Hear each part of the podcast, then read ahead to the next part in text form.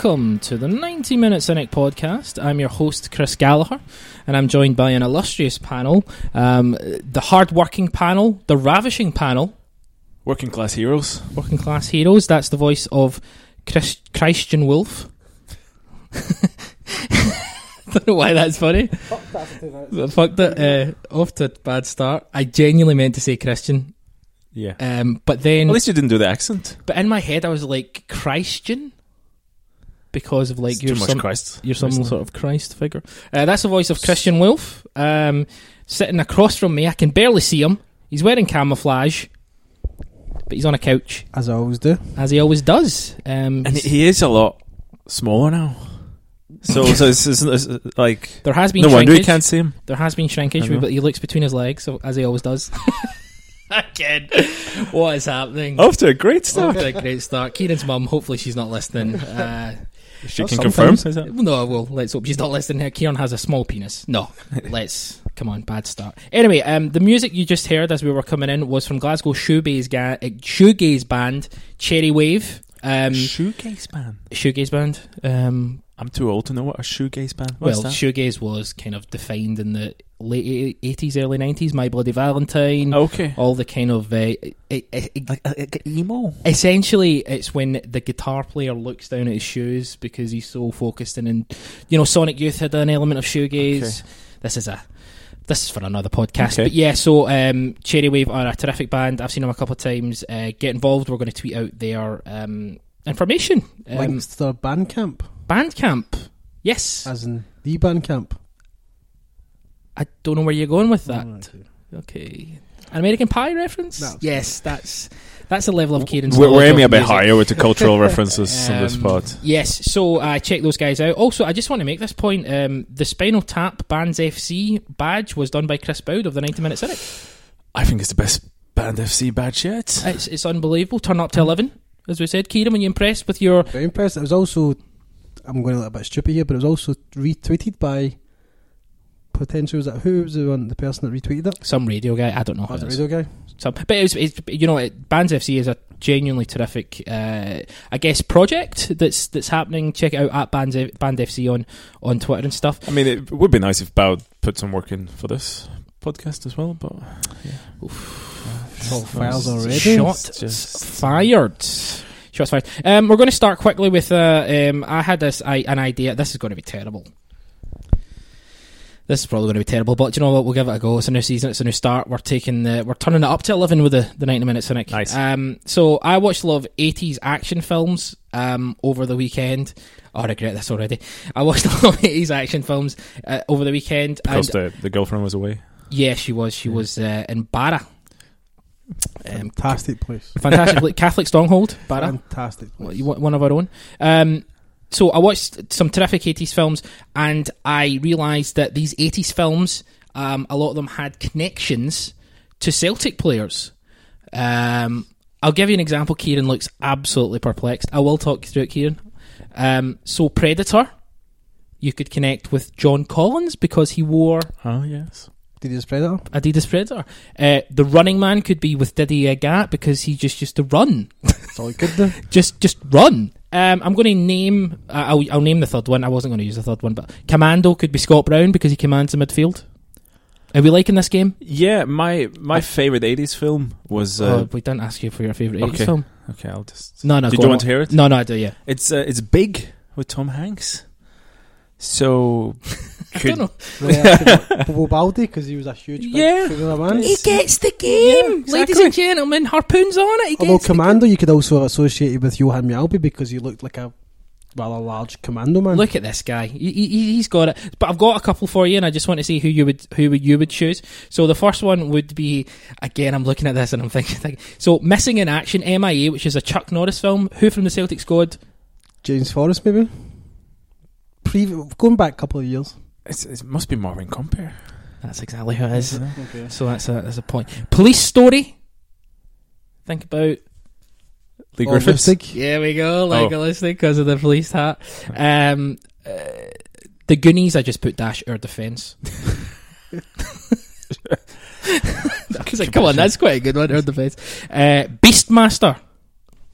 Unit dominates Ajer. Dembele. Boom, Dembele. This isn't a point system either. I've just realised I'm not giving anyone points. Uh, well, up for Death Wish, I put Simunovic because he's a fucking Death Wish when he's on the pitch. Uh, Silent Assassin, I put Callum McGregor. Nice. I one like that one.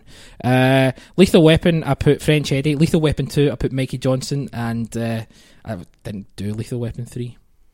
What Um, happened to us giving us a chance to? Get Yeah, guess you, seem to be just- taking over. Yeah, yourself. you just Yeah. kinda went, Okay, I'll give you. This is one's for Christian specifically. First Blood. You mentioned his name a minute ago. A- Ajer. Can Nobody cut his head. First, the first cut is the deepest. Exactly, which is a song, which is nothing to do with films. Okay. Uh, and the final one, Cobra, which is Kris Commons, because he's a snake-like bastard. Okay, so there we go. Lovely So stuff. it's good. Um, Then that could have gone worse. I thought that went well. Yeah. Ciaran, That's yeah, okay, aye. impressed. I wasn't thought quite everyone. as bad as I thought it was. Yeah, yeah. Um, we'll probably not be doing any more wee games on the podcast again. Uh, okay, so we're back. Um, season 2018-2019. Before we talk about expectations, and we're going to do a breakdown of the squad, uh, we're going to look ahead to the tie with Rosenborg. We've got um, Ben coming on from Football Radar, um, which was uh, should be interesting. Give us some insight into Rosenborg. Obviously, we've got yourself, Christian, as well, who is uh, Kronball. Is that a thing? Could on the ball. Kroon the ball. Yeah. Um, and uh, yeah, firstly, I want to talk about the SPFL have brought reintroduced the reserve league. Um, Fantastic. Ciaran's happy with it. Why Should you not have happy? been taken away in the first place because it's given the reserve, it's given the kids uh, competitive football. Okay. It's given them that's a way another way of developing because obviously they're being developed within the club itself by the coaching staff, but it's tough for them to get into the first team because obviously the, the, the kind of quality we have and we see it ourselves. We look at we look at our bench, the depth of our squad is really really big. So these kids haven't really got a chance to kind of show what they can do under the kind of the pressure of a competitive game. Yeah. So having the reserve league, league back, I think's um, a great, great Um, thing. I think most kind of prefer. I know. I know you might go another way, Christian, but I think Oh, most mo- opposite. mo- most professionals that I've spoke, um, not that I've spoke to, that I've listened to in podcasts have basically said the reserve league will, um, you know, playing against older professionals. It'll help you kind of co- hone your craft a little bit more. If you're playing against guys of the same age as you, that step up obviously becomes harder. But if you're playing with seasoned professionals who are going to treat you roughly and are going to kind of, you know, maybe give you a little bit of uh, "How's your father?" That's not a phrase. Um, Jesus, off that terrible. But you know, I, I think th- I think there's something to be said against playing a competitive game against a 33 year old who's just going to half you. I don't think it's going to be any more competitive than the development league. Um, first of all, the development league you can play five overage players now. So, uh, and I just I think people, a lot of ex pros and people and journalists think this. Oh yeah, bring back the reserve leagues because that's why they know. That's what that's what they're when they were playing. That's what they're used to. If, if if the goal is, as you say, I think what we want for the development of young Scottish players is, as you say, uh, have them playing competitive matches against yeah people who's, who's more experienced, but games that really matters. First of all, I don't think the reserve league is going to matter any more than the development league, and and second of all, um, I just if that's the goal, bring in colt teams.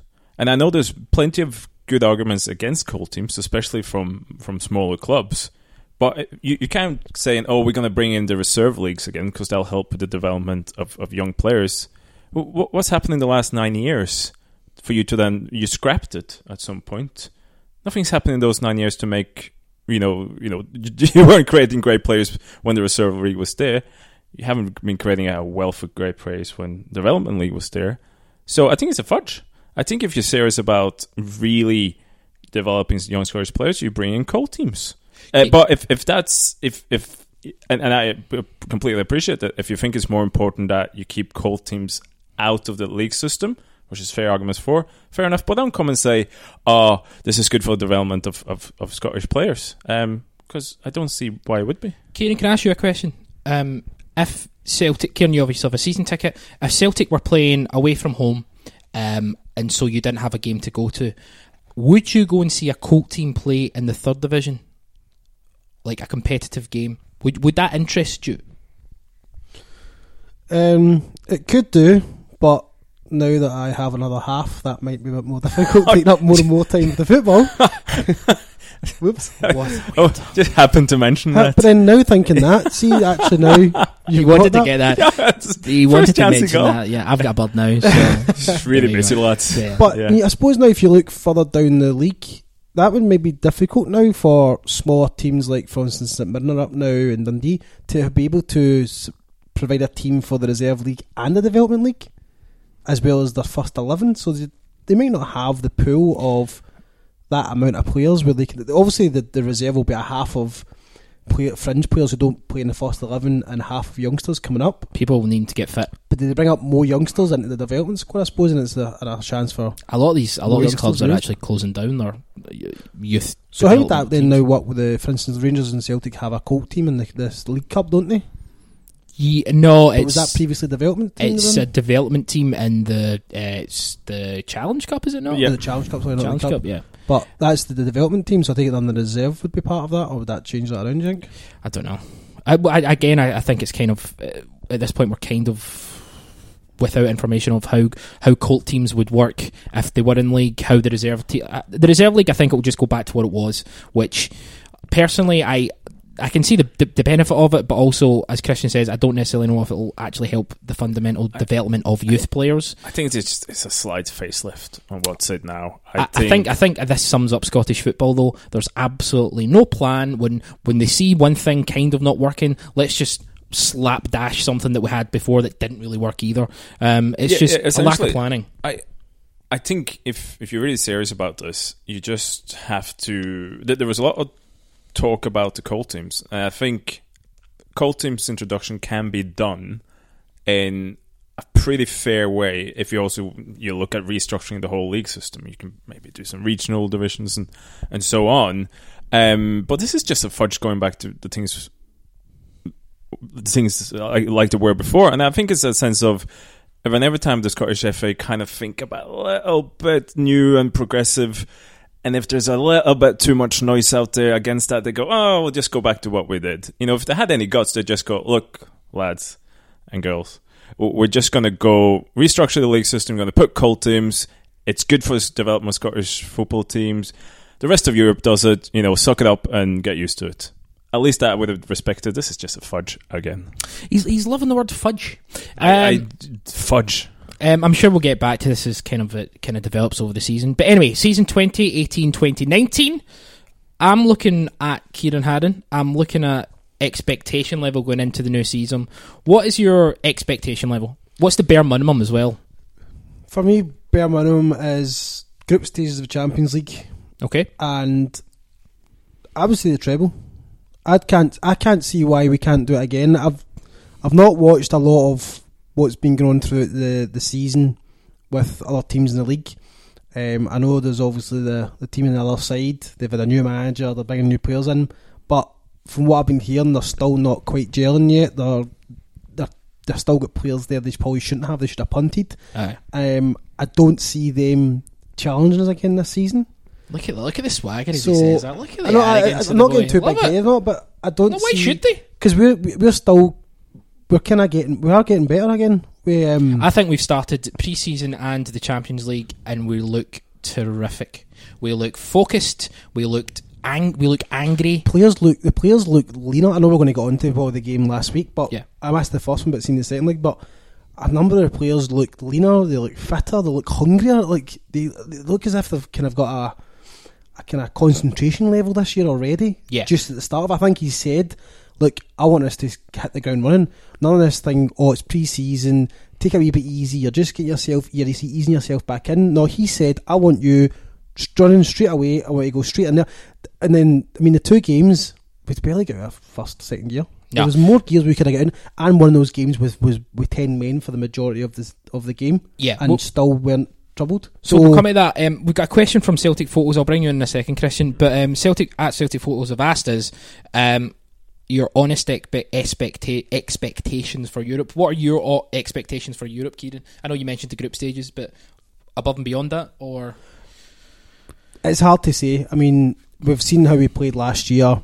We haven't really enhanced the personnel much over the summer, so we're not bringing in more kind of European experience or quality players.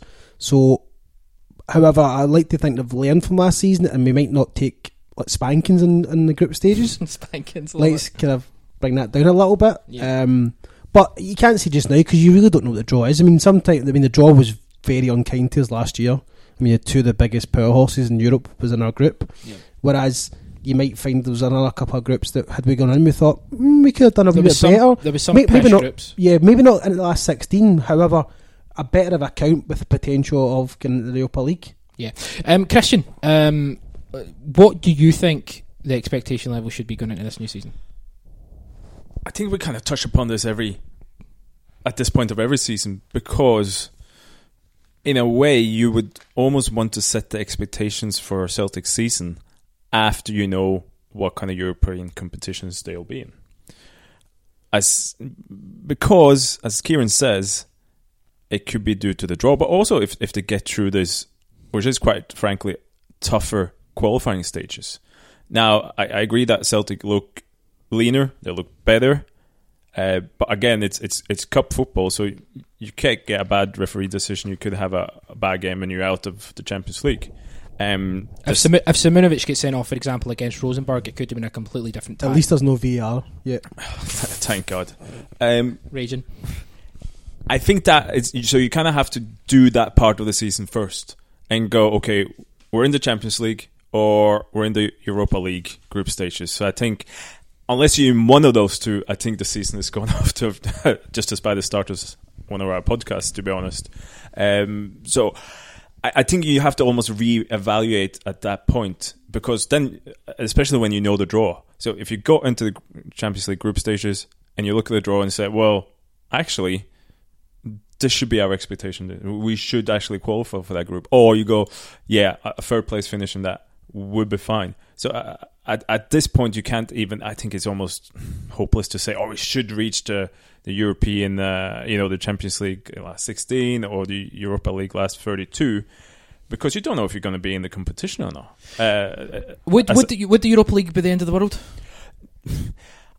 I, I don't, you know, obviously in one way it's it'll be a real downer for a few months because I would like to see this group of, of players in the Champions League. You know, they are at Celtic a large part because they can play Champions League football there, and I think if they go through the four rounds this season, that will be a real boost for them because I think it'll be seen as a greater achievement than going through the last couple of years, and they got the experience of the last two seasons as well. And th- there's players in there I would really like to see have a really good run at the Champions League. Uh, Edouard, And Ajer, and Cham again. McGregor. uh, even Dembele, who's, who's, who's last year, so, and, and and Forrest. Yeah, so so I I think it'd be a disappointment.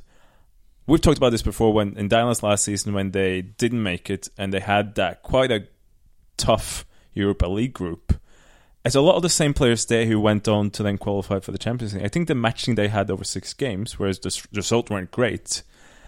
I don't think it's the worst thing in the world from a, from a sporting perspective because I think they'll have a good chance to go through it, um, and so on. But yeah, it's it's it's what happens. There'll be a cloud over the place for a couple of months at least, and you'd gone off to a bad start. But I, I think if you can counter that with a run after Christmas in one or two rounds in Europa League again, yeah, I, I- think overall at the end of the season you go actually that was pretty that was pretty fun season.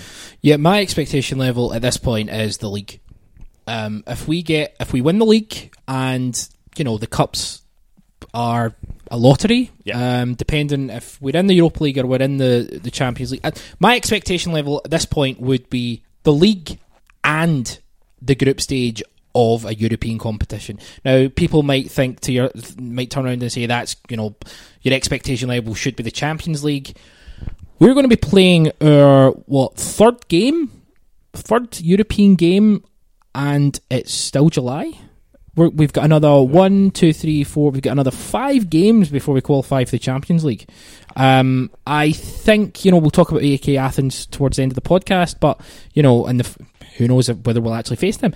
Um, I, it, it is margin over two games. It's so much random things that could happen. If you get in a group, say at least it's six games, and then you can realistically say, "Look, we should set ourselves a goal here, and we should be expected to reach that." Whereas it's two games, as you say, it's it's it's so much more of a lottery. I think it's a monumental achievement to get to the Champions League group stage for a club like Celtic now. However, and here's where I'm going to bring in some questions from the viewers, um, listeners. You need to give the manager the tools to get there. Now, Ciaran, um, uh, there's a couple of things. Uh, we've got quite a few questions in terms of uh, you know transfer um, availability and what we're doing. Before actually, before I bring these questions in, how how are you feeling about the squad in general? Um, we've brought in Morgan from St Mirren, who's never really played beyond the championship level. We've brought in Edouard, who I think we're all absolutely delighted. Um, he's a real diamond of a footballer, and we've brought in Bain, who will be, in my opinion, a good deputy, good number two. Wouldn't be happy with him going into a campaign as number one. How are you, how are you feeling about the squad? Obviously, we've lost Armstrong and Sviatchenko.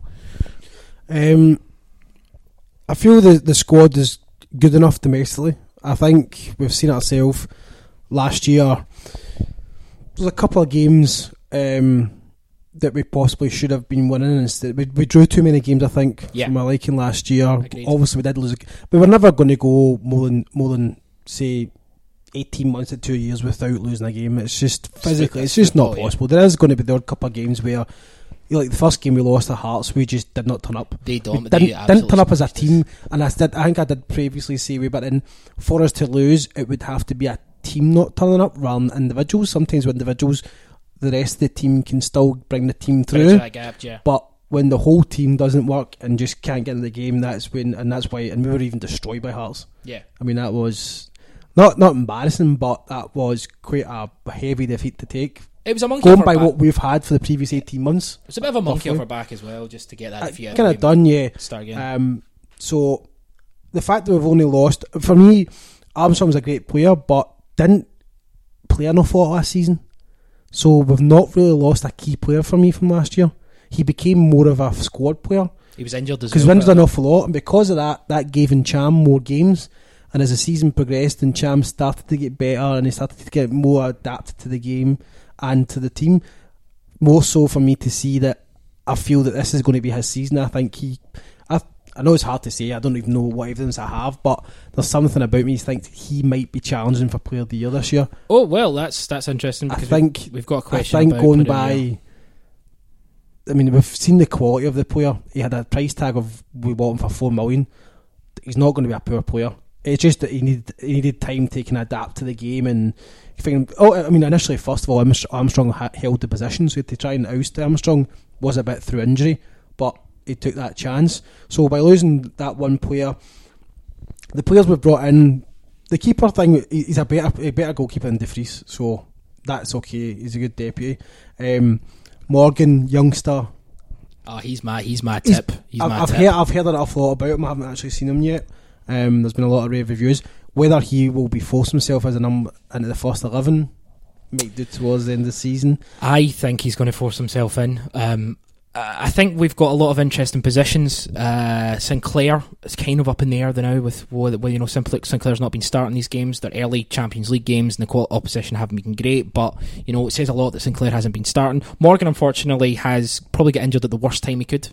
Um, he's out for the next two months, and uh, you know I honestly think he would have been at least in the squad.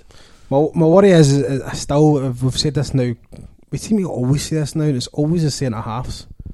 I think we've got uh, for me. I think going forward, I think Ajer's going to be a phenomenal defender for us. I, I Oh, think in him. Christian, he's looking at He- Ciaran handsomely. He is. He's he's grown. Um, he's confidence. He's also the one where he can. st- he- he- It's one defender we've not had for a long time where he can come out with the ball. Steps out, yeah. He steps out and can keep the ball. A lot of times, defenders would come out, they go so far, either panic and go, "Shit, what am I gonna do?" Um, Toe or else it. lose him, Yeah. or lose it. But and for such a young age as well, it's good. It's unfortunate thing is we need a slightly more experienced partner with him. Jozo's not it. Boyata, I don't think it's not it because Boyata can make mistakes which can panic Ajer. You want somebody. Compper, I think, is too old. It's trying to find that happy medium of slightly young defender, but with the experience to go somewhere around the 26, 27 year kind of benchmark to go with him. But that's going to cost. So that's the That's unfortunate Eric, thing. that's Eric Yeah, I was going to say, is it, there's a lad in Denmark who's around that age. He's- He looks pretty good. can, can I jump in? And, bef- oh, and actually, you go ahead, my man. I, term, I think in terms of the squad, it's again every every transfer window you go. I try to say, look, it's just not bringing in new players. Works in football manager, right? That, that's what you do there. It's it's something else in real life. It takes a lot of time and, and money, and to integrate a player and, and bring them in. And to be honest, in the market that Celtic are shopping in, they're shopping in such a specific market in terms of trying to unearth these like rough diamonds, and then in that or bring in veterans that can come in and, and be that help. And as as we've seen with Compper, that sometimes that doesn't work. And with somebody like Morgan, he might need a little bit of time. And you were saying, oh, it'd be great to bring in somebody that's really good at 25, 26, 27. I'm sorry, but if somebody's really good at 25, 26, 27, Celtic probably won't be able to afford them, or they at least they would have to be a lot more creative in where they pick them. I don't say you shouldn't go out and do that, but it doesn't really fit their age profile. Well, Bill, Bill So- let me jump in for a second. Billy Gilmour at 15 was fished away because he showed any sort of he showed a, a level above his age group and he showed potential and Chelsea bought just took him away. I mean that's I mean we're getting out but I'm not saying that Celtic should have went for Billy Gilmour. What I'm saying is our, our youth if they're any good we are now you know plankton on a fucking ridiculous level because they will just take what any sort of promising player. We've been sitting here and saying Celtic look great this season. They look lean. we They- do, we look But- terrific. Let me finish my point. Okay. Celtic looks great this season. They they look dynamic. Then they look, as you say, they look a lot better. Not brought anybody in. Anybody. It was only Morgan who didn't play last season that come in. So I think that goes to show that there is a really underrated value in keeping a squad quite stable and letting them play and develop. Because even though it's pretty much the same players now that was there last season, it's not the same quality. The quality is better. Um, we can look at Ajer, who's improved. Is going to be a better player. Edouard is going to be a player, better player.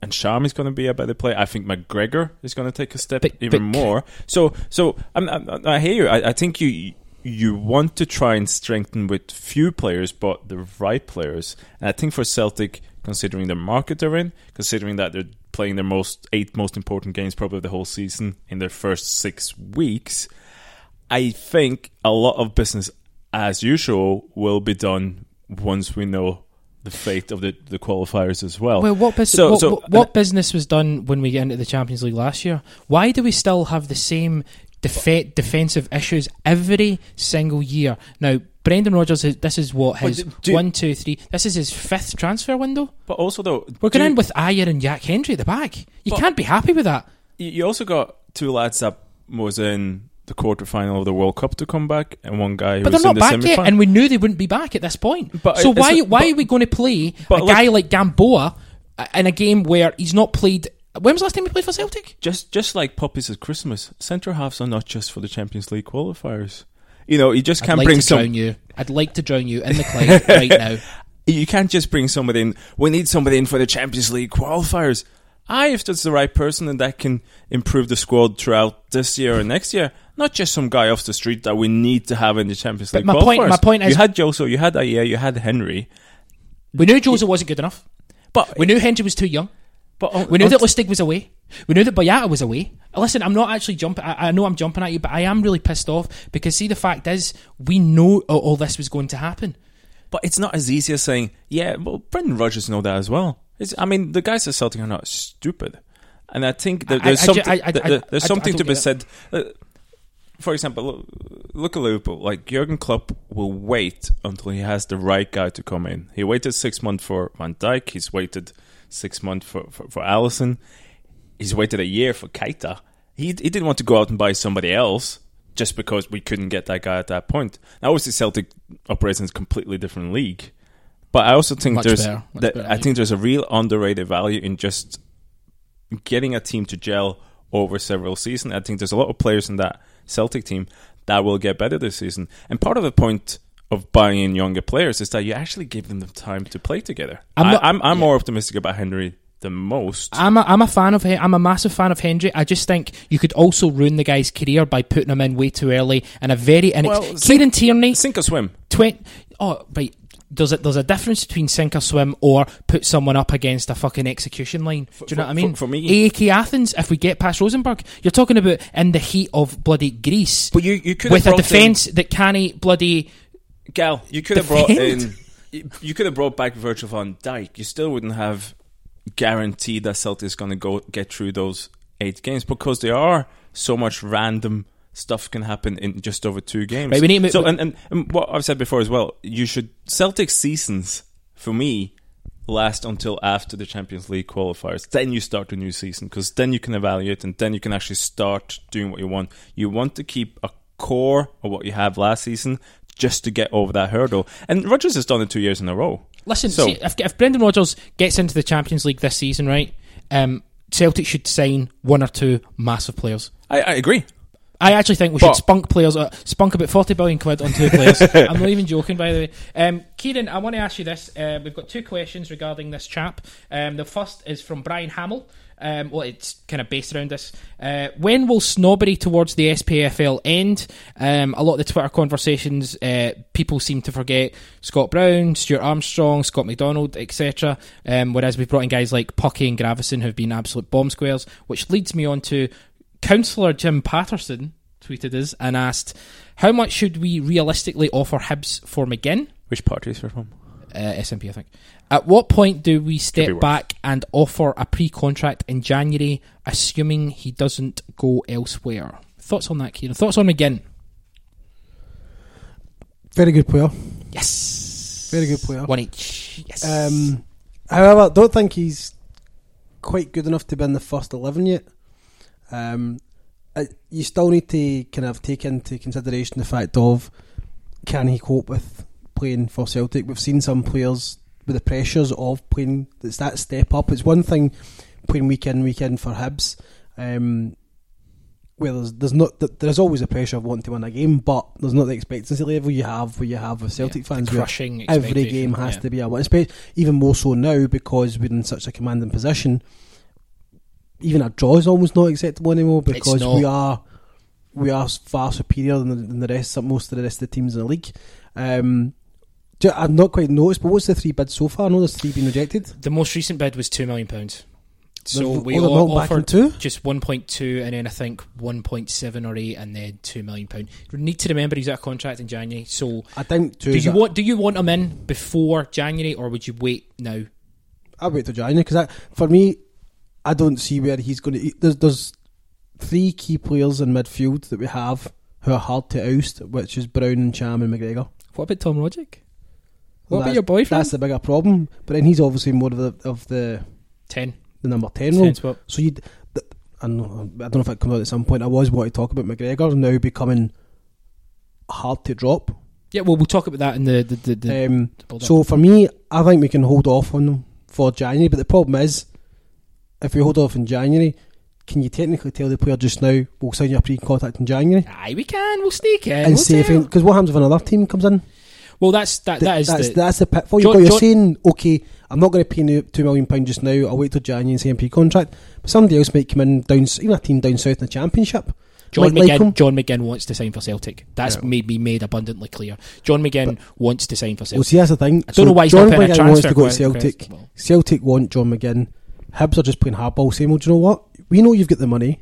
You both want to join And- up together, so we'll just make it hard for you to sign him by just Yeah, holding and, back, holding back. and you know what? Fair play to Hibs, but they are going to lose. They are going to lose this battle because essentially Celtic are in the driving seat. And listen, these wee plankton, these wee plankton fish fly, fishing about in the Scottish League, they'll get scooped up and they'll get spat out. We'll take their spine, we'll take their soul, whoever we want, we take. Anyway, um, so that was two good questions there. Um, I got a third question from George Corbett. Um, why do we never learn from previous years and strengthen before the qualifiers? The players are dropping like flies. Now, this brings us into Musabit Dembele. Um, we were going to, we had a lot of stuff we want to talk about in regards to Celtic's transfer policy, but we'll leave that probably to next week. I've just answered it. That's fine. Well, I wanted to talk about Adam Rooney going to Salford. And, yes, uh, let's talk about that. no, because we need to talk about the game. Okay. Salford FC that's owned by the Gary Neville. guy. Neville, know that. Yeah, They, what, they're in League Two. the fifth. Also, still in non-league. They're yeah, pretty much. And that's what went and they're giving him five grand a week. Uh, but we'll talk about that um, probably maybe in uh, the Cynic well, coming up. Uh, what I think doesn't strengthen John McGinn's case, um, or Hibs's case, is the fact that Dylan McGeouch and Jon McLaughlin, who are two of Scotland's uh, uh, two of the shining brights in the Scottish uh, Premiership last season, have signed for Sunderland in League One. Um, and a lot of people said, and a lot of people looked at McGeouch. I think McGinn's a better player than McGeouch, but I think McGeouch had a better season overall probably than McGinn. So, you know, Hibs looking at saying, "Oh, we want a position of strength." You know, Celtic. Let's just wait. Although, was that not a bit of better business? The fact of they let McGinn go and they signed uh, Malumbo. That's not being confirmed yet. not actually happened No, yet? that's still just a rumor. But that rumour? that would that's a good that would be a great signing. A Uh, swap. So we'll talk about the Celtic transfer policy. Um, thoughts on McGinn? Would you sign him for Celtic? Do you think he would be a good a good player overall? Good addition. Yes, but there's no need to sign him now. There's lots of coverage in that position. As you say, I don't think Celtic should fork out four million now because next time they want to buy a player from, from Scotland, somebody will will demand the same. And I think they can live fine without John McGinn for, for six months and just let Hibs sweat it. So no, I wouldn't sign him now for four million. Especially with the fact he's only got a season left. A season left is not worth four million. Yeah, absolutely. you're saying, so if a con- if an upper you want with three years left in a contract, does that technically mean it's nearly eight million because it's three years?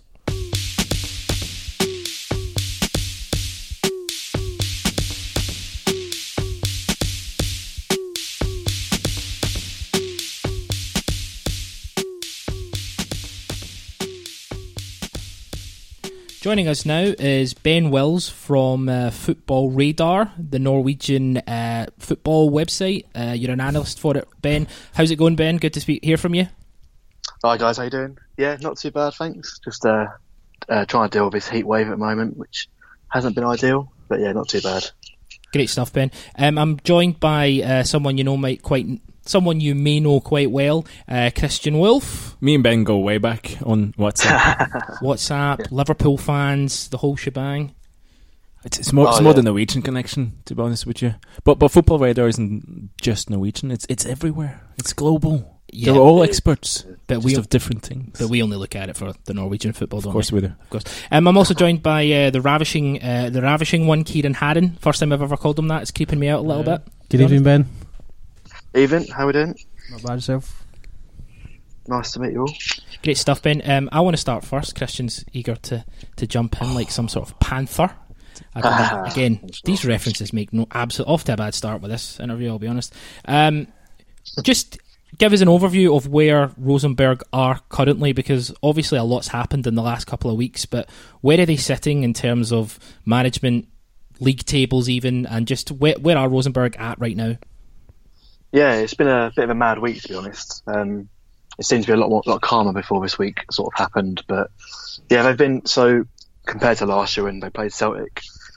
It's been a bit of a bit of a nosedive form wise. They've they have sort of struggled to keep up in the table. Uh, I think they're second in the table currently behind Brann, who are leading. Um, but yeah, form's just not been as expected. Essentially, um, they struggled to get through last the last qualifying round against Valur, who are an Icelandic team.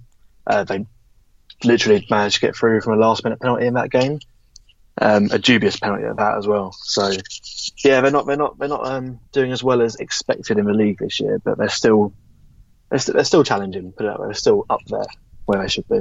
which you'd obviously expect that from a from a team like uh, Rosenborg. Um, I'm going to bring the guys in in just one second, but obviously not a huge knowledge of Norwegian football um, Mm. myself, but Bendtner obviously is kind of the name that most Celtic fans will kind of recognise. Obviously, he was there last season as well. Yeah, what, yeah. What's his sort of form like at the moment? Um, it's been fairly poor to be honest. So last year he sort of announced himself for a bit of a bang, scored a lot of goals in the league, scored a few goals in Europe. Um, he's yeah, he's still he's still a sort of talismanic striker. He's a their go-to guy, the sort of a star player. But goals wise, he's not just not been sort of finding the net as easy as he has been rec- um, last season. Um, scored a few penalties of late, which have sort of boosted his stats a little bit. But in terms of general play, it's just not it's not been up to the standard he was last year, essentially. And I think that's quite a big reason as to why he's missed out on the, the Danish squad for the last World Cup. He was obviously expected to sort of to be there um, in and around the squad as an option, but um, yeah, the manager didn't take him in the end because of his form lately. So yeah, obviously Rosenborg have been a bit disappointed. Um, the new manager who's come in has come out in the press and said that he's not where he needs to be right now. So, but ben, I think Ben has sort of taken it all on the chin. Generally, he's he's a confident guy, as we as we well know. Um, I, I think he, he'll back himself to get back back into form this second half of the, the domestic season. Ben, it's it's Christian. Obviously, Rosenborg has won the league under Ingebrigtsen three years in a row now. They're they're second in the Yeah. league, a couple of points off uh, Brann, as you say. Probably still win Yeah. the league. Um, obviously went out to Celtic last year, but beat Ajax over two rounds to get into the Europa League group stages, and decent account of himself in the group. Um, I think there were two. They conceded two injury time goals. Once again against St. Petersburg and one against Real Sociedad. That, that lost them Yeah, yeah, three points essentially. So you, you look at that from the outside and say it's quite a surprise sacking, and yet you know if, if you follow Norwegian football, um, I guess as closely as we do, I wasn't that surprised by the sacking. Were you? it was. I guess I was surprised with how sudden it was. I wasn't. Yeah, I was. I wasn't prepared for it as such. I was, I was surprised that it came so soon after the Valur game. Obviously, they just won. They'd sort of scraped through. Um, so it, it was pretty much the next day. I think that he was, it was announced he was sacked. So that that was a big shock. But um, I mean, obviously, I've only been covering Rosenborg now for a few months, a couple of months. But it's been clear to anyone who's been following Norwegian football their form the last year has just not been up to scratch. So it has it has been coming in a way, and obviously there's been a lot of links um, linking Ingebrigtsen to a lot of foreign jobs. I mean, unnamed clubs and such. But the rumours are rumours are coming out of the sort of Rosenborg, the camp, and all that are that um, he might have had his head turned essentially. Bit of a Marco Silva situation when he was at uh, Watford with Everton, I guess. Seems as though he had his head turned, and that just gave a board the excuse to get rid of him. I think. yeah. I, I think as you say, for me, Rosenborg has at best stagnated this season. Yeah, and, and, there yeah, seems to be. Um, I and I've said this before. I think they were just sleepwalking towards this defeat against uh, Celtic because they were pretty poor in, in against the Icelandic side uh, in, in the last qualifiers. I do get the feeling that you know that there's been a lot of controversy. Uh, you know, that the players came out saying they didn't agree with the, Yeah. the sacking. The, the the supporters held what I can just describe as a memor- memorial outside the the, the, the ground Bad. yesterday with with Ingebrigtsen there. A speech from Ingebrigtsen's wife. There was a folk Yeah. singer singing. It was it's one of the most bizarre things I've ever seen. Norwegian football, Very ladies and gentlemen. Yeah, it was it was almost as bad as Scottish football. It's so, it, but it, it came to a point where I, I think all that kind of shows that Ingebrigtsen was so well liked. But for me, he was well liked because, especially within some of the players group, because no matter how they performed this year, they weren't getting put out of the team at all. I, I think he, I think that was a score that needed to be woken up. To be honest, Yeah, I'd agree. I think it's like you said, like sleepwalking. A lot of the players this year have been sleepwalking. You've got guys, you've got guys in that team who are very loyal. You've got like Helland, uh, Mike Jensen, Bendtner's very loyal as well to him. All these guys have had his back yeah, the entire season when there's been criticism. and these are the most important people, uh, players in the Yeah. group as well. Yeah. Exactly, these are like I'm speaking talking about like captain, vice captain, the Yeah. sort of the core player group of that squad. Obviously, and I mean it makes sense because Ingebrigtsen's been there for some very good years. You know, they've won the league easily. They've they've steamrolled their way to uh, what is it, three, two or three back-to-back titles. Um, the European form's not been great, but it's not been bad either as such, I guess. So, and I think all these players, like you said, they they were very used, they were very comfortable in that team. They expected to get picked, they expected to play the way they wanted to play, and that the sacking has obviously shocked them. It's woken them up a bit, and it was obviously it was it was strange to see the players, but I mean I've I've never seen it where a group of players have come out and asked the manager to be reinstated. That's I've never seen that before personally. Um, but I think that just went to show how much it, it shocked them. So yeah, the sacking could.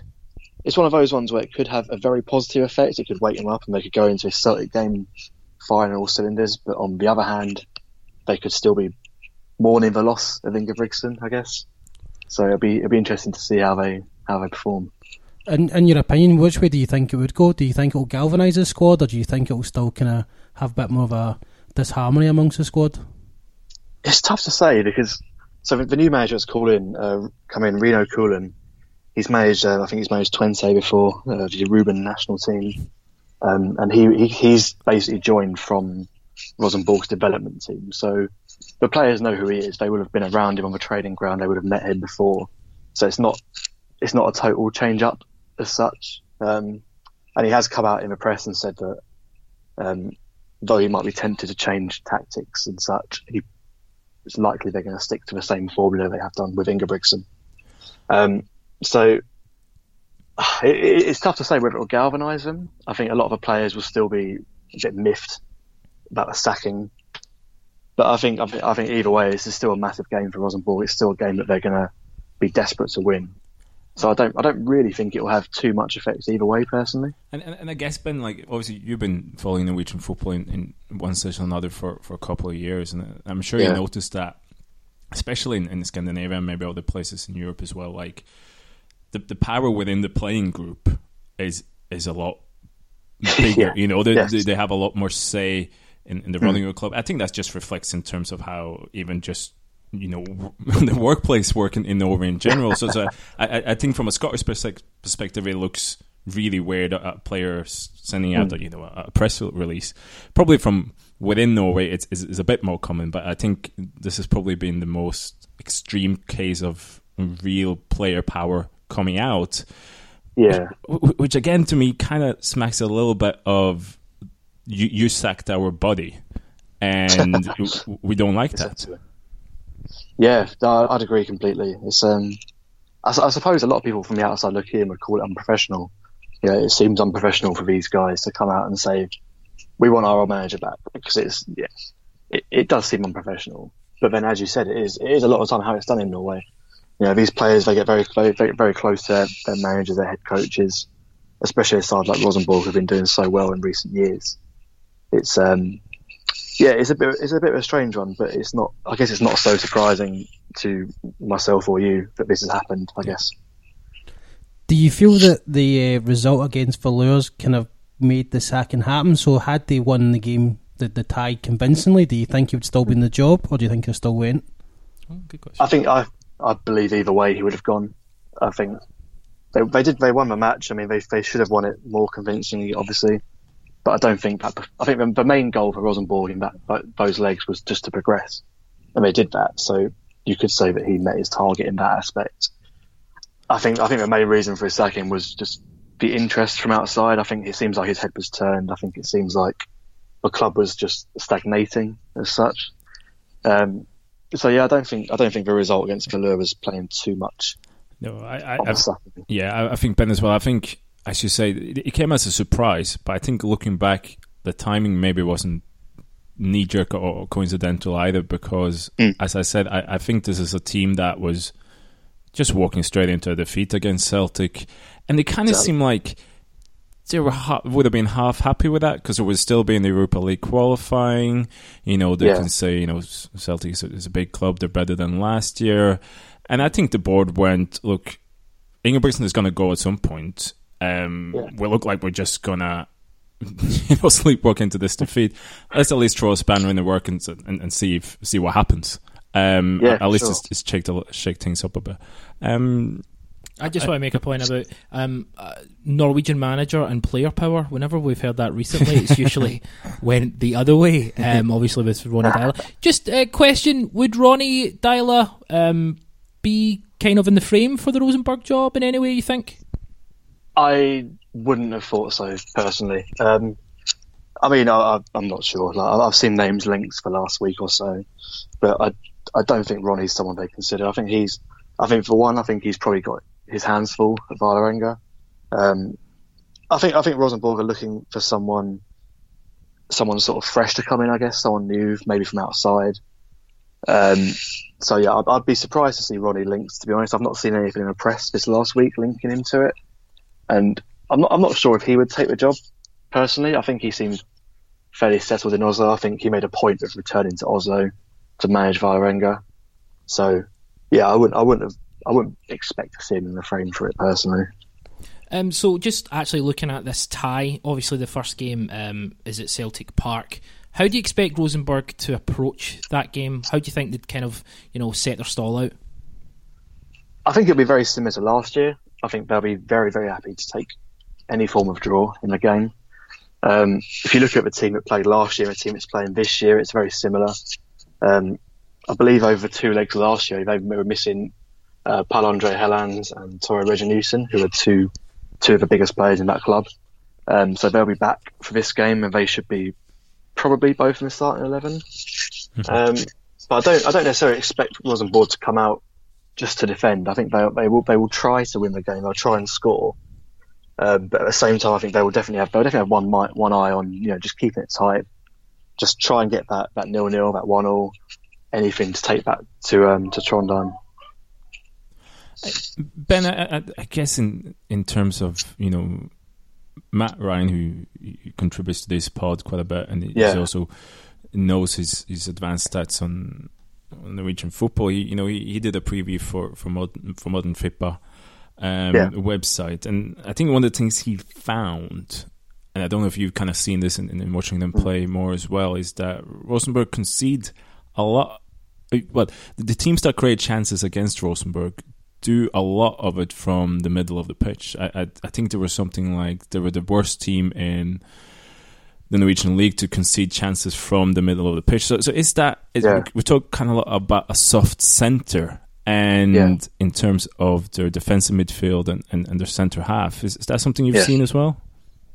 Yeah, it's interesting actually because that's I was obviously having a look at the two teams before coming on today. Um, Celtic seem fairly strong down middle. They've obviously got a packed midfield. I assume you'll be playing 3-5-2, 3-6-1, something along those lines tomorrow. Um, but as for Rosenborg, yeah, it's their midfield's been quite weak this season. I'd say they've got uh, they're missing one of the key men, key men in that midfield going tomorrow. Um, there's a couple of couple of sort of fringe guys who'll be likely playing in the middle. Um, and yeah, they've they've struggled to really get a solid defensive midfielder in their team this season. I think that's been one of the main issues. They've, been drilling a guy called Anders Trondsen Mhm. um, in that role for tomorrow, and he's naturally a lot more attacking. Yeah. Um, I believe you call it like an interloper or something in Norwegian. That's, that's not Not bad. sh- It is. It's it's kind of like uh, he's it's, it's kind of what you call a, a box to boxer on number eight, I guess. And it's, Yeah, exactly. A guy who runs Um, a lot.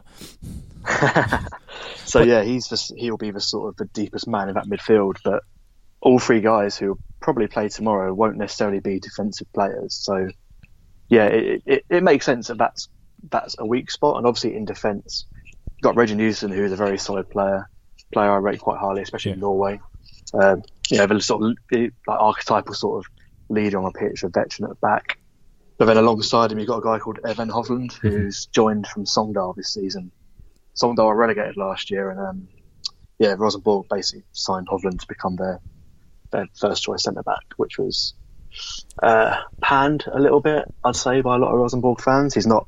He's been in the national team before, but he's never really been Yeah. I mean, he's uh, uh, and Hovland is an interesting player because he's he's he's kind of he's kind of fell to flattered as a sieve for quite a few years. He, he was in Germany mostly in, in the second Bundesliga, for quite a few years. He was in the national team, as you say, as well. But I think his reputation has just gone downwards for the last three four years. So it's- So it's quite a bit of a surprise when when Rosenborg brought him in because I think he's he's quite a a good example of what's been wrong with Rosenborg's transfers policy for a while is that they buy a name rather than the actual quality of it. Um, Exactly. But, but as you say, It's like R- Reginiussen's, as you say, is, is probably um, Norway's well second choice now, beside Kristoffer Ajer. But that's basically what Yeah. will be Norway's centre part half partnership going into the next qualifiers. And, and I know obviously Aye rates him highly as well. So, but yeah, I think again you have somebody a highly rated centre half and a centre half that's not so highly rated, which kind of sounds familiar, Gal, doesn't it? It doesn't sound familiar. I have no idea. What are you going to say? You, you got a question? Uh, I was just going to say, Ben, is there any part of Celtic's game or players you see that could be of advantage to not uh, to Rosenborg? Sorry, that they could um, maybe see as a weakness that they can take to their advantage. Yeah, I mean, I can't, I can't say I've watched Celtic religiously the last year. I, I have sort of tuned into a few games. I um, I covered Scotland brief, very briefly uh, last season for a few games. Uh, just, just looking at their team, I mean, obviously the striker situation's a bit dire at the moment. Um, I think it's just Edouard available for tomorrow. Mm-hmm. Yeah. Um, Griff, Griffiths and Dembele both out, so that's not ideal. But then still, Edouard would you know should cause Rosenborg a lot of problems. I'd expect. Uh, I think Celtic's defence is probably the one area that's weakest. I'd say obviously I, uh, you know, we love him in we love him over in Norway, love him here. I think he's a, potentially a very very good player. But aside from that, I mean, I'm not too sure who's going to start tomorrow. It seems like there's a lot of players coming back from international duty. But And if you've got Jack Hendry in there, I believe, who yeah, I watched a little bit for Dundee last year. Um, He's he's He's- young, he's- he's young and inexperienced. I think is the, the kind Yeah. of issue with Hendry, um, and he's beside a young and fairly inexperienced defender in Ajer. No matter what his qualities are, which he has a lot of them, he's still kind of young and a little bit inexperienced. So I, I think the the centre of Celtic's defence, as well as potentially the right hand side, could be a major problem for for Celtic. And uh, have Rosenborg got a particularly obviously Bendtner you know, swans about the place like he's uh, uh, king of catch. But uh, have they got particular pace and breaking in any way? well, it's it's funny. I think I think Bendtner versus Ajer will be an interesting battle to watch if that happens. yeah. Um, pace wise, they're not they're not really a side known for pace. I guess they've they do have they've got Pal Andre Helland who's got an absolute wand of a left foot. Um, he'll be playing out out wide, probably on the left probably left or right hand side, either or. Um, he's not fast, but he's he's very good on the ball. Um, yeah, I don't I don't think counter attacking wise Rosenborg will be too much of a threat just because of a lack of pace. They do have a, they do have a young guy, a Swedish guy called Jonathan Levi, who's been uh, he's just he's just sort of broke into the team the last couple of months, and he's, he's actually been really impressive. He uh, he joined from a Swedish second division side about a year ago. I think it was just before the last Celtic game, where he didn't make the squad. And he's yeah he's really improved the last couple of months, and he I think he was probably the best player on the pitch. Um, in the second leg against Valur, he really caused him a lot of problems.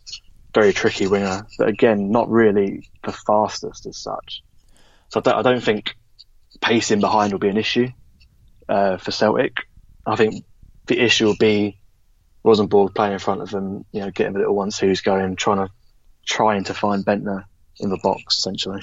Yeah, and, and Ben, like reading Matt's article, is it's quite clear that Rosenborg's strongest side going forward this Hmm. season has, has been the right side. You, you mentioned Helland there, who's obviously a more attacking player, but also but behind him you have Hedenstad, who's, who's the right back, who's one of the top assist leaders in, in, in the league this season Yeah. in Norway. So uh, there is still quite an open question whether Celtic will play three at the back or four at the back. Uh, It's been Yeah. sorry to jump in, but Oh. it, it's been confirmed by Brendan Rodgers today that we're definitely playing four at the back tomorrow.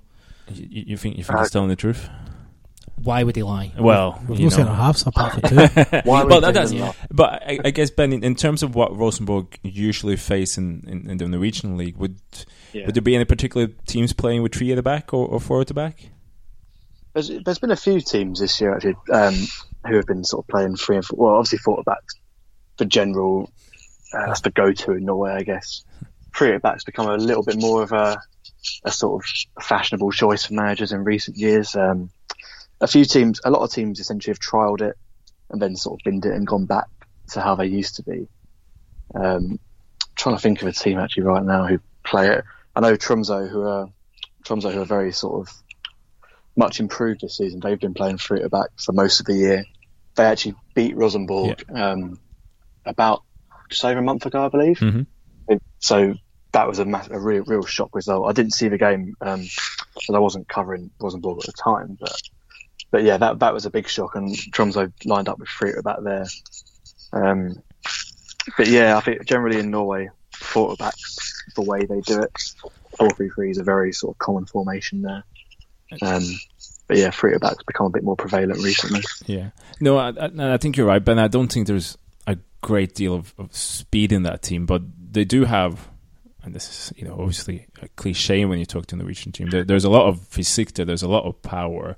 Um, Yes. Rosenborg has scored the most goal from from set pieces in the Norwegian league so far this season, and you got guys, you know, the two centre halves. Bendtner is, is is a big lad, but there's others in there as well. So. And Yeah. as you said, Helland's got a, a really, really good delivery from, from set pieces. So, uh, yeah, I, I, I think that is one thing that Celtic need to be very very careful on. Um, you know, they're, they're not the, the best at defending set pieces, especially with so many different players coming in and out of defense. Yeah, I mean Yeah, that's, that's the kind of the key point. I think um, you know strength and power and attacking the ball and running off the ball, and you know that is probably our biggest weakness. Would you agree that's our biggest weakness against probably about Rosenborg? That's where they we probably use their Yeah, about, about right so. Um, even though it's quite a surprise because we do have tall defenders. Yeah. And it's a surprise that we can't do well defending corners. Yeah, it's, we let get people get runs on us. I think is the kind of the biggest issue, and again that comes down to a lack of experience. Um, just looking at the game, um, the tie in general, what percentage, you know, would you say that? What chance have Rosenborg got? Would you say if you had to put a percentage on it of going through the tie? I was going to say as well, actually, uh, before that, just it's no surprise, I guess, with Rodgers' sides about the uh, the set play stuff. I know as a Liverpool fan, the last his last couple of years in charge there were um, obviously very very bad on set plays. So I think that's definitely an area Rosenborg can um, threaten. But yeah, as as for chances, it's I'd say fairly low. I think they're in a weaker position this year than they were last year, and obviously last year's results were quite a shock. Like they got quite close in the end um, without qualifying. So if I put a percentage on it, I'd probably say Rosenborg to actually go through very low, probably fifteen percent, ten percent, something like that. I, I just don't think they're as strong this year, and obviously the the whole the unrest this week. The tra- they had travel issues today. They've um, the Yeah. flight was delayed by about four hours or something. I think there's a, there's a lot of factors that will just contribute to Rosenborg probably going out of his tie. This is this is all delicious. This is all. This is. I'm, I'm loving all this. I, no, I, I, Is, is it almost too good? you know, no, this is fine. this is about right. Um, you want to kind of have you got any other kind of points you want to make because we don't want to keep Ben all all night. no, and we, we, obviously we, we hope to have Ben on uh, later in the week as well. Yes, of course. Yeah. A- a- after Yes, after the yes. game. No, I, uh, I, I, I think as I said earlier, Ben. For me, if if we sat here and, and Ingebrigtsen was in charge and, and nothing had happened over the last week, I, I think I'd be even more certain of, of Celtic going through. For, for me, this the board at, at Rosenborg is basically just it's the last dice of the throw for them, and, and they try to Nice, nice in the throat. O- other way. Uh, you know what I mean. You know, you know what I mean. Uh, It's good. So, so, so the last dice of the throw, they, they, they've, they've, they've diced it up, uh, Yeah. uh, and uh, but yeah, Ben, I, I, I think it'll be interesting because, um, as you say, I, I, I just don't see Rosenborg having enough going forward to, to get past Celtic over two games. Yeah, I, I'd agree with you. I, I think going forward is the issue for them. I, I could potentially see them getting a draw in one of one of the legs. I just don't think they've got enough goals to get past Celtic. I think Celtic will threaten much more going forward. I mean, there, I think there's there's positives to look at for Rosenborg. You can, you can say that compared to last year, they've got Reginiussen back, got Helland back. But then on the flip side, Bendtner's out of form. They just lost a manager. New guy come in. Who knows what he's going to do with the squad? So it's yeah, it, it does all point to a Rosenborg loss, but then you know stranger things have happened. I'm trying to keep it a little bit positive. I know you had Perry on last year, Mr. Negative when it comes to Rosenborg, but um, Yeah, I, I I think that's that's probably one of the reasons why he was sacked from, from Football Radar as well. I think uh, after his appearance. So. Uh, just, yeah, I, I, I- can I get two questions for you? I've got two questions for you as we just kind of finish. Um, what Yeah. would your prediction be um, for this game? And can you tell us about Erling Braut Haaland? yeah. So prediction for the game, I reckon two three nil Celtic at Lovely. Celtic Park. Um, as for Haaland, yeah, he's he's he's burst on the scene lately. Um, plays for Molde, Ole Gunnar Solskjaer's side. So he's not not got a bad mentor there, I guess, in terms of centre forwards. But yeah, he's this guy. I followed him since I was uh, it's my first year at Football Radar. Haaland, he broke into uh, Bryne, which was then a second division team when he was 15 years old. Just this ridiculously lanky, lightweight, blonde kid. Um, and I, I looked at him and thought he looked like Bambi on ice. He had some, he had some talent. It was just tough to say. I mean, sort of fast forward uh, two years to now, when he's 17, going on 18, he's now this absolute unit of a lad. Like massive guy compared to any, anyone else's age. He's huge. He's just come off the back of. He scored a hat trick against the league leaders, league leaders Brann a couple of weeks back. He's got four scored goals, even? t- Yeah, yeah, four in total. So it's like a 20 minute hat trick and he scored a penalty to make it four. And then, um, yeah, comes up against Ronny Deila's side, puts another two away, gets another assist. So, yeah, he's just he's just jetted off to the European Under 19 Championships where Norway are now out. I think he scored once in the three games there, but yeah, he's, he's really really highly rated. He's had guys from like scouts from Man United, Juventus, Leeds, I believe, teams like that. Um, and obviously, yeah, he's, the link is he's Alf, Alfie Haaland, who used to play for Leeds and Man City, his son. So he's Your got a lot of friend links of to England. Rocky. And, Yeah. yeah, so I wouldn't, I wouldn't be surprised to see him end up at an English British team So at he's, some point. he- he's been chased by Diddy clubs, is what I'm led to believe. Maybe Pretty Celtic will much, come yeah. in from. Yeah, well, a big club. Uh, ben, it's been an absolute pleasure. Um, thanks Lovely. very much for, for getting involved, and uh, we'll we'll speak to you on you know Friday towards the end of the week, and we can maybe have a look back at um, how your predictions stand and our predictions stand. Um, thanks very much, Ben, for getting involved. Cheers, guys. Thanks very much.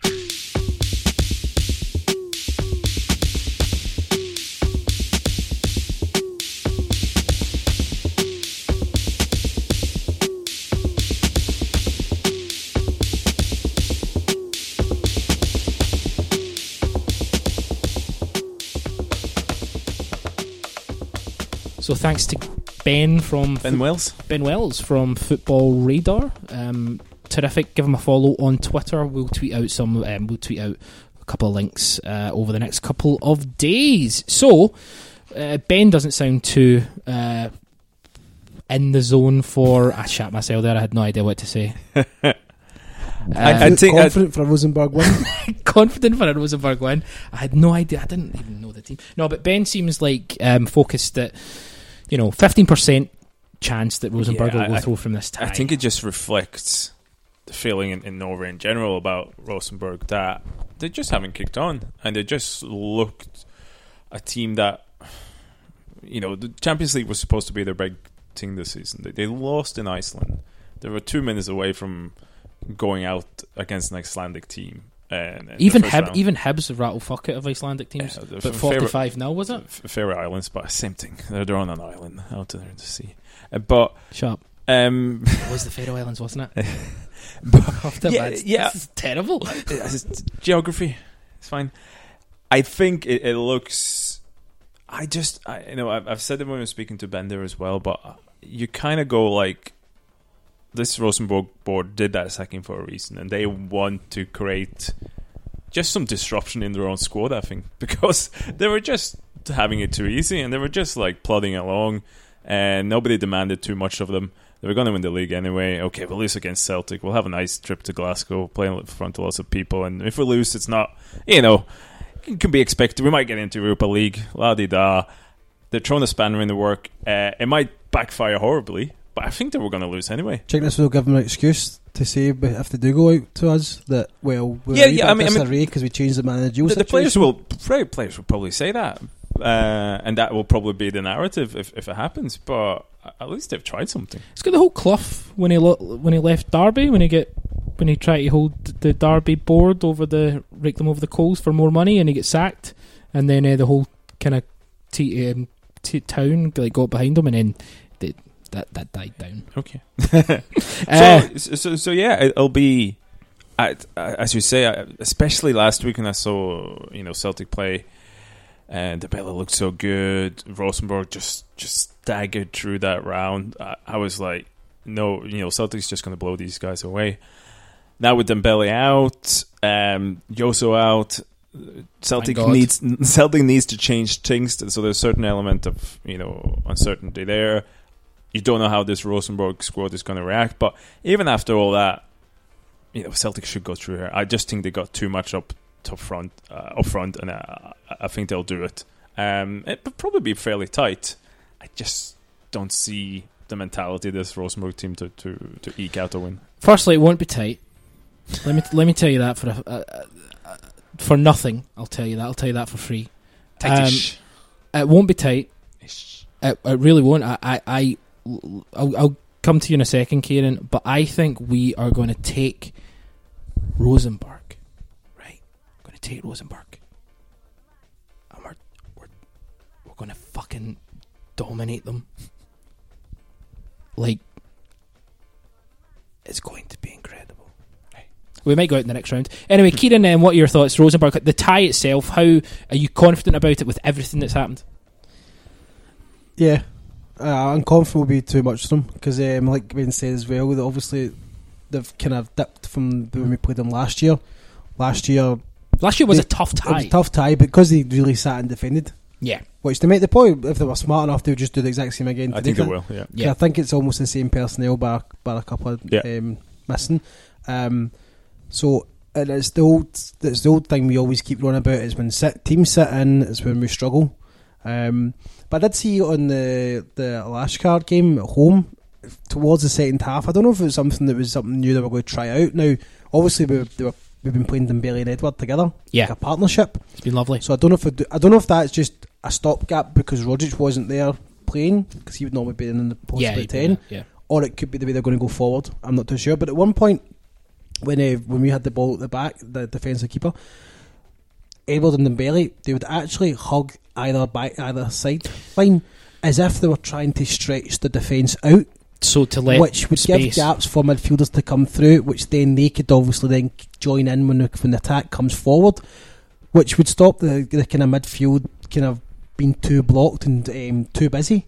So I don't know if that is something that Rodgers had seen from last year and said we, we try to go through the middle too much, but with everyone in the middle.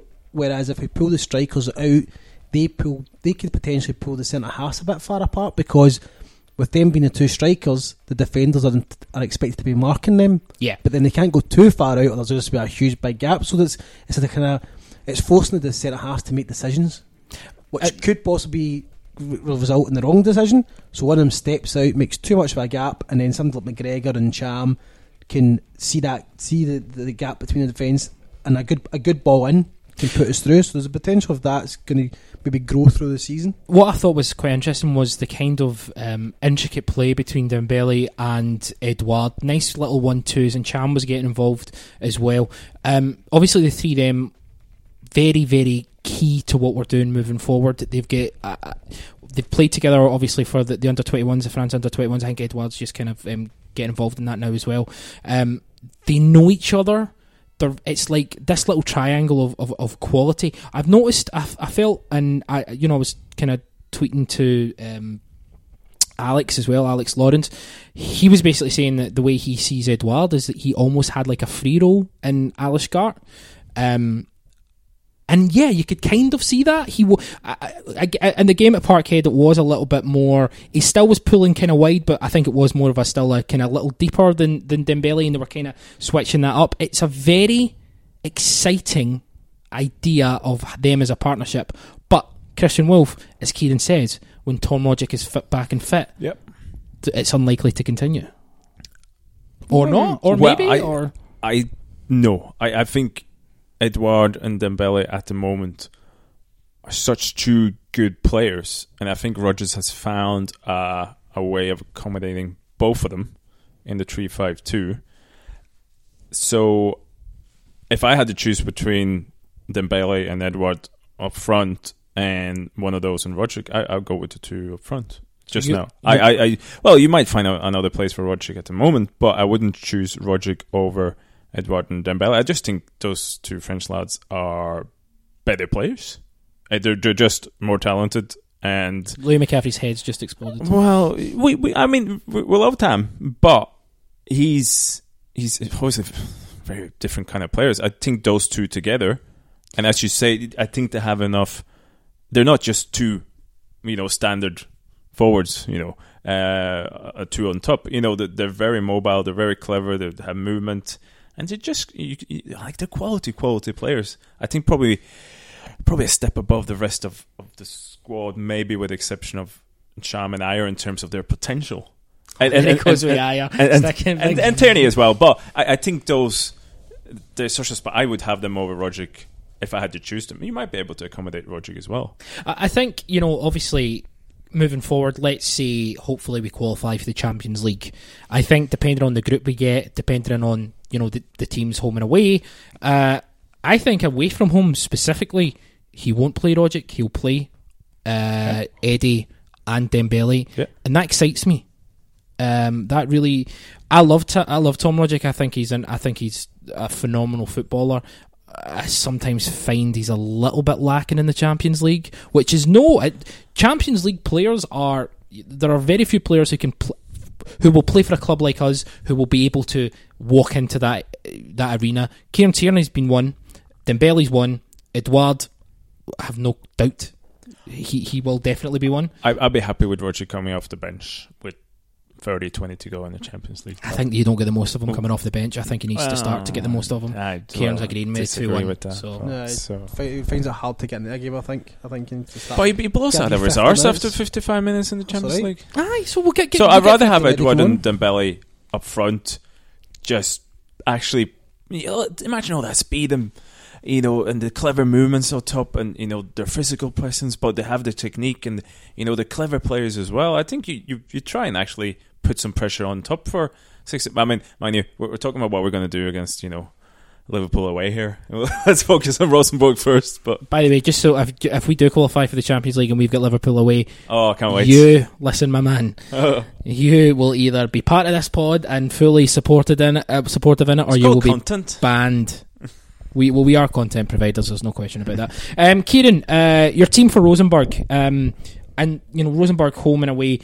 Would you go similar? Would, would I mean Rosenborg? They're they're such they're they're plankton. They're European plankton. I mean, I wouldn't even probably even change. Almost a formality. It's just. It's a formality, isn't it? let's just. Hey, It's a Come I'm- up. I- yeah, it's it's, Get it's not result. Vålerenga. It's not Ronny Deila. I'll tell you that. Um, So. exactly. It won't be a challenge. Uh, if, if we're going to play four at the back, would you be looking to play four five one or would you go four four two? Obviously, Or just I'd go the- four three three. I'd like to have the three midfielders like McGregor and Ntcham and Brown. We have to have those three. okay, They lovely. work so well together. Um, Obviously, Eddie's your number nine. And Yes. at this experience, aye, Forrest on the right, and um, who's you playing it- left? it would be Sinclair. Sinky. Sin- we're going four three three, yeah. I think there's talk of Sinclair As part of a two. last season. He was, his mind was kind of getting a bit. It wasn't focusing the game an awful lot. I Well, don't really know why why that is. I don't know if it's problems. Problems with- pitch. You know, potentially that or there's other things. Well, times sometimes Sinclair can be seen as a confidence player. I think so he once is. his confidence is knocked, it's trying to get that back, and sometimes it seems if it took a bit of a, di- it did a bit of a difficulty to get that back yeah, because we did see ourselves in the Champions League games. He kind of went hidden. He shat- he shat out- he did really. himself He was kind of yeah. like a bird caught in the headlights. He just kind of like didn't really know what to do and couldn't try anything because he was almost too scared. I think he was scared of the fact that everything he would try, he would feel at it and he would get the fans in his back. But I think it became the worst because by not doing anything, the fans were getting your back. Do you know? Do you know? This is this is. I'm going to nip in here for one second. Um, when Scotland played in those end of uh, season, uh, that, end of season tour, Mexico and Peru, uh, when Lewis Morgan came on, um, he came on and as soon as he got the ball, he drove at the fullback. Didn't matter who the fullback was. He drove at them. And see when he lost the ball, oh well, tracked back, try to get the ball back, but he drove at it. The confidence in Lewis. Mor- No, I'm not saying Lewis Morgan is going to play in the Champions League. This is why I think Lewis Morgan will become a player for us a lot quicker than people maybe realise. Um, if you compare his confidence in that situation with someone like uh, Ryan Christie, who was playing in those games, Ryan Christie looked scared to lose the ball for Scotland. Now, a lot of people will turn around and say, ah, Alan McLeish is a terrible manager, blah, blah, blah. I fully agree. I think he is a terrible manager. But in situations like that, where it's a friendly at the end of the season, let let everyone know what you can do. Ryan Christie, when he came on against Alashkert, again, I thought he did okay. But Ryan Christie's away, I think. And the sooner he goes for his own, his own I like him. I really, really like him, and I, I, w- I wish it would have worked at Parkhead, but it's absolutely not. And this guy Morgan, t- for me, is already ahead of um, Ryan Christie before a ball's kicked. Do you know what I mean? Um, so Sinclair, I think, will have to will have to come out the, the traps early uh, well this season because if he doesn't, he's going to find more more players um, will be knocking on knocking on the Rodgers door. So uh, Dembele for I'm sorry, um, Edouard for you. Um, we've got your back, your front three and your mid, mid three. Who's your back line? The back line, kind of circumstances speak for it. It's going to just have to be a kind of back a back four because we do really do only have the two centre halves, the two young lads, because obviously Jozo's Suspended. suspended. But yeah, is not back yet. Lustig's Not And- he's not involved tomorrow. He's not involved tomorrow either. The, um, the slight scenario I have is who do you play right back? Because I don't think Gamboa's. I don't know if he's back yet, but I didn't see him. Gamboa is available. is he available? 'Cause I know. Ralston was in the bench, but maybe just because it was Alashkert. Um, Ralston is available. I mean, he's available. Um, but then, he, I mean, Rodgers could stay. I'm still sticking with my formation, the back three, and just pull Tierney back in and play him as one of the centre halves, just just as yeah, no, because is, is Jozo suspended for both of them? Because that was a violent conduct, technically, wasn't it? So He's definitely unava- unavailable tomorrow. I don't know how that works. Do I you know? I think it's usually Just a one two, It's one. It's I one think it's no. I think it's usually a two game, and then it can be more if it's a straight red. Because it's be wrong. violent conduct. Yeah. Yeah. Well, we'll find out. Um, no, I, I think if, if if we assume that Rodgers is saying, "Look, it's, it's going to be a back four," and we take his word for it. Yeah, I can think it kind of gives itself. It's it's it's Tierney, Ajer, Hendry, and one of Gamboa and Ralston. If Gamboa is ready physically, I would start him in front of Ralston at this point. I just think. No, the lads just played in the World Cup. Um, Ralston, Scotland qualified. Jeez. yeah, this, you should have seen that. Uh, Um, and then uh, obviously you have the, the midfield tree: Ntcham, Brown, McGregor. You have Forrest and Edouard. Those five are going to play. Now, I, I think the question is how how do you set them up, and and who's your who's your last one out of Rogic and Sinclair? Because I think that will determine how you want to set up as well. If you do a more four three three, or if you do a four two three one with Rogic just behind Edouard. And, and Rosenborg is going to go there and they're going to do the most Norwegian thing, football thing ever. Is they're going to do a four-five-one, and they're going to try and be as compact as possible and get you know push people out wide. So I think, and uh, as we say, they do have sort of a soft middle. You know, the defensive midfielder who's not really a defensive midfielder, but he's just there. I think you can create a lot of chances from behind the defensive midfielder and the front of the centre half. So I think in, in that kind of scenario, I think you need players like McGregor a bit higher up who can get in between the defense and midfield. Somebody like Rogic who's also like has really good movement and is, is good in small spaces. And then if you have Forrest on one side and McGregor more wide than the other, McGregor will tuck in. Forrest will can have the space, uh, pace, but also like keep you know the formation quite wide. So I, I think I would either I would do a four two three one and either have Rogic behind Edouard or even simply put Sinclair behind Edouard and, and let him or even Mag- or, or interchange with McGregor. So I, I- think for me the only question is who's going to play right back. Uh, Gamboa or Ralston, and who either Rogic and Sinclair is going to play. I think every other player is, is, is a given. I think it might be quite telling if he selects Rogic and he pushes McGregor out left and doesn't choose Sinclair. I think that shows that That's where he's either, going to go. he's either not got f- faith and confidence in Sinclair anymore, or Sinclair's gone. Because if Sinclair, if th- that position's available, he normally was always number one to get in there. Yeah, I, I think it also might just um, show how much he rates McGregor now as well, though. Oh, Um, I, like, I, McGregor's a starter now with Armstrong Yeah, gone. I can't just drop him. maybe in a scenario if if you have Brown, Ntcham, and Rogic in the midfield tree, and then three other guys further up. But I think that's the only case, and I don't think they're going to do that against Rosenborg. I think McGregor is, is a starter now. If Rosenborg are going to be really, really compact and really, really tight, I want intricate ball players in front of that back line. So it would be Rogic, it would be McGregor. If we're not going to, we're not going to be able to penetrate if they are that deep. Sinclair might struggle, so I would definitely go with McGregor Because it would work, because obviously with having Rodgers in there and McGregor, McGregor tucking in would have two in that gap, like you say, between the defensive midfield and the mid and the defence. Tierney would be able to kind of fill the gap on the left side, and the right back doesn't have to push up too far. I, we got a couple of questions, um, obviously regard around the John McGinn situation and just in general um, about Eboue Kouassi. Um, Duck Goose, where is Eboue Kouassi? Uh, King Kouassi just tweeted Kouassi. Um, Kouassi, I, I just think it'll be I think it was brought in at a point where you thought, hmm, Scott Brown's going to need a lot more rest over the next year and a half. and it just hasn't needed it, and and he hasn't been injured, and he's he's, he's been on such a good form. I think that's part of the reason why Kouassi's not played that much. when he has played, he's looked yeah, further exa- forward, like a, a- e- exactly, a more so- attacking player as well. It's it's almost like they don't. He's probably seen as the deepest lying one, like Brown is now, and it's it's a shame because I think he would have. I think there's a lot of potential there based on what we've seen, little we've seen so far. We, so, paid, we paid three point eight million, and that's for him as also well. why there's no rush to bring in McGinn. I think because if there was an injury to Brown, I think you can slot Kouassi in there, or you can even have McGregor a bit deeper and, and, and so on. But uh, so yeah, it's an odd one, and I guess it's just one. I if, if you're not on the inside, you kind of it's a bit of a puzzle why he hasn't played more. But I think a large reason is just Browns just keep going. There's there's also not just as that as well. I think the other problem is there's one there's okay replacing Kouassi in the football position of Brown. It's the leadership position. So Yeah. if you take Brown out of that out of the team, we've seen it ourselves. There's been a couple of games where Brown doesn't play, and the team doesn't play the way it should do. There's something about it, the momentum and the kind of drive is lost when Brown's not there. And I think And it's it's because something just comes from him and trying to replace that. I think that's a harder thing to replace, not just his position as He is a such a- holding midfielder. a Yeah. presence. So I think you can replace Brown eventually, but there has to be such a period of transition to get used to not having him there. And for other leaders to step out, Yeah. so there'll be a gap until it happens. So yeah, whenever you take Brown out now, because You can replace the player, but you can't replace Yeah. the man.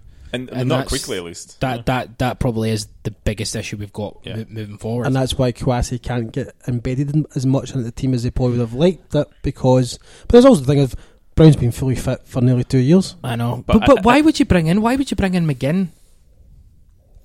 See, uh, clearly Brendan Rodgers wants McGinn, right? Brendan Rodgers doesn't seem to me to be the guy type of guy who would be told what what's happening. He seems to have carte blanche. McG- he's obviously seen what he, he's obviously seen McGinn again. He's always obviously all the uh, green ticks are there in terms of scouting reports. He obviously wants them, but I just don't know why. If if he's already brought in this Kouassi boy, But to me, then- Kouassi must leave. But is McGinn not a box to box player? He's not the whole, because Hibs always have that lad Bartley. Yeah. And Bartley's always been the kind of Brown Well, role, to be- and McGinn's been more of the kind of McGregor box to box. To be fair, he, McGinn does play deeper. They've had McGinn, Allen, and uh, McGeouch was how they finished the season. McGinn was the deepest, Allen was the, the passer, and McGeouch made everything. But was that more to between accommodate the other you know- two rather than accommodate McGinn? It was very similar to um, Ntcham and Brown and McGregor. That's how I would kind of see them. And McGinn would I be think it's your more in the sh- sham. Yeah. again. Yeah, rather no, than yeah. the deepest or not the most. No, I don't mean deepest So as it's- thingy, but he aye, so can. it's kind of like a People of a assume two. people look at McGinn and they say, "Oh, he's they'll- the attributes that are always ha- given to McGinn is he's hard, he likes to tackle, he's also a re- he's a, he's a, his long ball passing is excellent. Um, his running with the ball is great. The goals he scored at Ibrox, where he just okay, he's he's running in a straight line, but the fact is he scores the goals. Kaká get a fucking Ballon d'Or for running in a straight line for fuck's sake.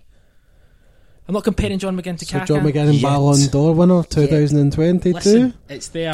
Um, tomorrow, the the Celtic game, Celtic versus Ro- Rosenborg at Parkhead. Prediction. Oh, you've got No, we'll do it after predictions. prediction. Uh, I think 2 0 Celtic. 2 0. Okay. Uh, I will go 3 0 Celtic. Delicious. I'm actually going to refer to Matt Rain. Put all his fancy stats into a machine. He- Okay. He, came out with a lot of It's called Football Manager. percentage stuff. According to Matt's machine, which he calls Ronnie, uh, Celtic has a 50% chance of win, and the highest probability result is 1 0 Celtic. 1 0 Celtic. Yeah, that's Well, you, ha- to be honest, you would take it. That, that, that That's fine. 15.3% apparently. I, I, this I- is just a way for me to get out of doing a prediction. So. Uh, so you're saying I really should be going to the bookies and put money on 1 0 Celtic? That's the highest. That's 15% chance. the robot. The robot says. The robot the- says the robot says- 15% chance. It Uh, says 50% chance of Celtic win, 28% chance of a draw, and 22%. is that just for chance of- tomorrow? That's just for tomorrow. What's okay? We'll get to prediction for the other stuff uh, the second leg. Uh, Mark at Celtic, uh, Mark underscore Celtic. Great to have the podcast back. It's a Thanks, pleasure Mark. just to, to to hear your voice, even though it's my voice. That's weird. Um, player and young player of the year predictions. You mentioned who did you mention as player of the year? And Ntcham. And Ntcham player of the year, young And, player Morgan. I'm going to say Ajer.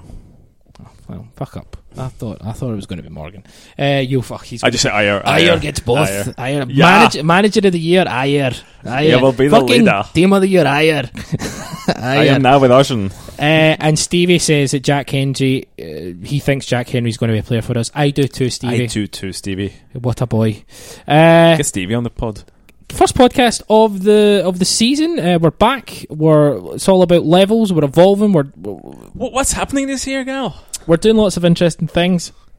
Like this week, maybe this week. Um, yeah, we're doing a starting tomorrow. starting tomorrow. What we're going to try and do this season is minute, well, minute by minutes of all the games, or by the minute, whatever you want to call it. We're going to be on Twitter. We're going to give you the game updates. We're going to get guys who, who think they're funny, and they're going to try and be funny, but they're also going to try and be a bit insightful. which is obviously not me, you, or Ciaran. no, it's not us. We've delegated this out, so um, we Graham, got we got a Graham company. McKay is going to do the first one tomorrow. So follow 90 Minute Cynic for live game updates. We're going to challenge the official Celtic account. Yeah, so uh, if you're basically if you can't get to watch the game or you're at work or something, follow us on Twitter. We'll give you great game updates of what's happening. Uh, I would say minute by minute, but it's seven. I, uh, f- every five minutes. If something happens, we'll, we'll tweet about Graham it. needs to do a pee and get, a, wee, get a wee beer. Uh, yeah, so that that's that. We've got some. We've got an announcement at the end of the week. Do we? Yeah. Do we? Well, I was gonna. Well, do you, what, what what are you doing that for? I don't. That, that's like a camera. Yeah, well, we're going to film a thing on Thursday, um, but now that's ruined because it was supposed to be a surprise. Okay. So We won't be filming anything on Thursday. check out the YouTube on Thingy, uh, on Thursday. You've ruined it. Oh, Nobody's going to listen to this late into the Nah, um, so j- j- we- we- we've got some updates coming up um, throughout the week. Uh, there'll be another pod this week, um, and they'll probably be moving forward. We'll probably have two podcasts per week, um, one on the Tuesday and one on the Friday. But all of that is uh, we'll fully update you on that as and when it's happening. Is it going to cost any more? It's not going to cost any more. It's quality content for the same amount of the same price that you pay at the moment, which is nothing Nothing. which is free. Um, and yeah, and we're going to the website 90minutecynic.com will be will be updated a lot more this season. We'll be doing a lot more interesting things. Uh, the podcast crew is here as always: Ciaran, Christian, myself, Louis, Sermani. The Cynical is coming Dermot. end of August, early September. Yep, Probably. a new Next cynical edition. coming. Before we finish, do we not need to sad uh, to mourn the loss of a member of the panel? Yes.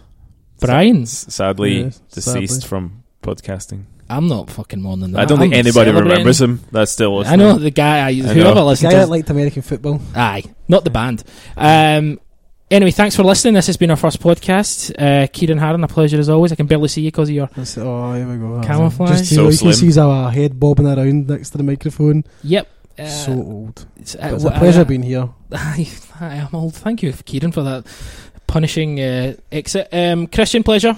Thank you. Um, oh, I didn't mention we'll, we'll do a little bit of cooperation with uh, Christ, here with, with the modern Fitba website, a new stats and tactics site for, for Scottish football. Yeah, we're going to suck you guys dry for all your stats. Yeah, so and knowledge. Ourself, at, because I'm part of that as well. We, we're gonna, you know, we're, we're gonna be on a few Scottish football podcasts through different ones. But yeah, we're, we're gonna be there. we're going to have a stats corner on the, the stats corner. stats Yes. corner moving forward. that you can turn off. If should you don't be a want to lot of listen to it. Um, but And are you, and for, are you going to improve your performance for next week for the the, the start, the intros of podcasts? uh, w- of course. Since you had quite a poor start today. Hey, well, listen, hey, we'll, Hey. we'll be off to a terrific start every week. Don't you worry about that. I don't know what you're talking about. That's it's fine every week.